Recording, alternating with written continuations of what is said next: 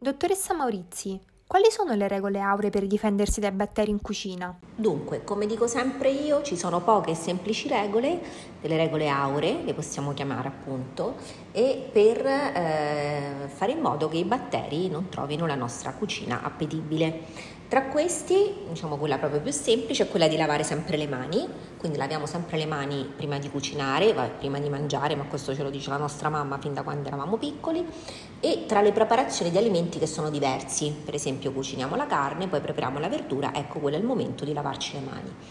Eh, manteniamo pulito eh, tutto in cucina, quindi tutto quello che va in qualche modo a contatto con l'alimento, dal frigorifero al forno, ai fornelli, il piano di lavoro, i taglieri. Hm e ah, chiaramente anche le superfici utilizzate per lavorare, eh, prepara- per, lavorare per, preparare gli alimenti eh, devono essere eh, pulite.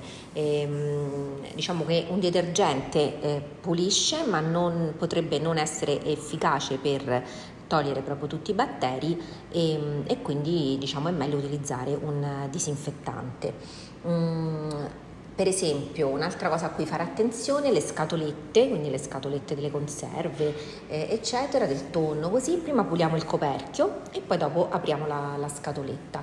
Eh, facciamo molta attenzione a quella che si chiama appunto contaminazione crociata e cioè quella di mettere eh, diciamo, tutto quello che abbiamo detto prima è anche contaminazione crociata, ma insomma questa è una cosa che magari mh, ancora, eh, diciamo, potrebbe fare ancora dei danni più gravi, cioè quello di mettere un alimento cotto nel piatto in cui era stato riposto uno crudo mh, e eh, utilizza sempre utensili diversi per alimenti cotti e crudi. Okay? Dunque, che altro? Eh, ci sono spugnette e strofinacci in cucina che devono essere sempre eh, puliti, quindi anche lì, eh, anche le spugnette possiamo lavare in lavatrice mm, e questo appunto ci permette di, anche lì di eliminare una buona eh, parte di, di batteri. Ehm, per quanto riguarda tutti gli utensili, laviamoli tranquillamente in lavastoviglie, chiaramente una lavastoviglie diciamo delle, di quelle smart a, um, a, pieno carico, ok? Perché anche dal punto di vista ambientale eh, risparmiamo acqua, ok? Abbiamo visto, visto con degli studi che eh, lavare a mano, che non garantisce l'igiene appunto, così come invece lo garantisce lavare lavastoviglie e tra l'altro lavare lavastoviglie lavastoviglie, ripeto, a piano carico, è comunque anche eh, più sostenibile. Cosa si intende per contaminazione crociata? Eh sì, esatto, siccome l'ho, detta prima giustamente, dunque la contaminazione crociata è eh, il passaggio dei batteri da un alimento all'altro o da una superficie all'altra o dalla superficie a un altro alimento. Mm? Eh, perché questo? Perché ogni alimento ha, una, uh, ha, dei batteri che sono caratteristici per esempio dell'animale ehm, e per evitare il passaggio dell'uno all'altro anche ehm, tagli di carne eh, diciamo di diversi animali eh, vanno, vanno, tenuti separati. Mm?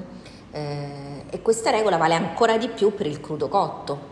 Perché? Perché la cottura uccide i batteri e quindi eh, non possiamo utilizzare per esempio per la carne cotta lo stesso piatto, gli stessi utensili che sono stati eh, a contatto con la carne quando era ancora cruda. Mm?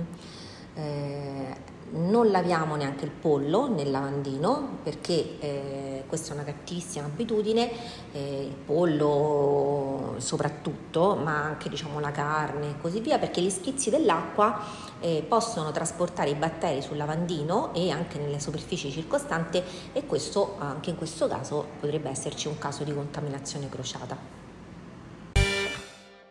Posso utilizzare disinfettanti naturali per la cucina? Allora sì, li puoi usare, in alcuni casi sono efficaci tanto quanto i disinfettanti industriali. Eh, ho fatto proprio uno studio in laboratorio per la, la rivista Il Salvagente e ehm, per lo studio abbiamo eh, inquinato, eh, contaminato eh, le superfici con delle muffe, in particolare erano delle Aspergillus brasiliensis, dei lieviti, in particolare la Candida albicans, e dei batteri, in particolare gli Escherichia coli e lo Staphylococcus aureus eh, abbiamo atteso il tempo necessario affinché i microrganismi aderissero alla superficie e poi è stata fatta una sanificazione con ehm, diciamo questi eh, disinfettanti naturali e non. Allora abbiamo usato l'aceto, poi il bicarbonato, il limone, abbiamo anche utilizzato una miscela di aceto e bicarbonato e poi disinfettante industriale. Mm. Allora, quindi dallo studio è emerso che l'aceto ha eh, la stessa efficacia di un disinfettante industriale. Eh, infatti sulle superfici trattate con l'aceto sono stati eliminati tutti i microrganismi. Il limone invece è meno efficace perché ha abbattuto circa il 75% della carica microbica presente. Perché? Perché chiaramente eh, il limone ha un pH molto acido e quindi questo non piace ai batteri. Mm.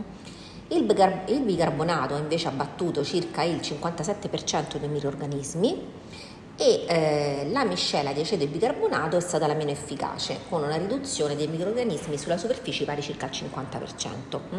Quindi eh, utilizziamo aceto se ci piace, poi se ci piace l'odore, eccetera, ehm, diciamo proprio come un mezzo efficace effettivamente di disinfezione in, in cucina e ehm, il bicarbonato che non ha mh, diciamo così, abbattuto i microrganismi è comunque sempre un'ottima eh, soluzione per eh, togliere per esempio esempio i pesticidi da eh, frutta e verdura. Vi ringrazio molto di aver ascoltato anche questa puntata e noi ci sentiamo martedì prossimo con un podcast dedicato alla prevenzione delle disinfezioni alimentari. Visto che andiamo in vacanza, stiamo attenti. Ciao!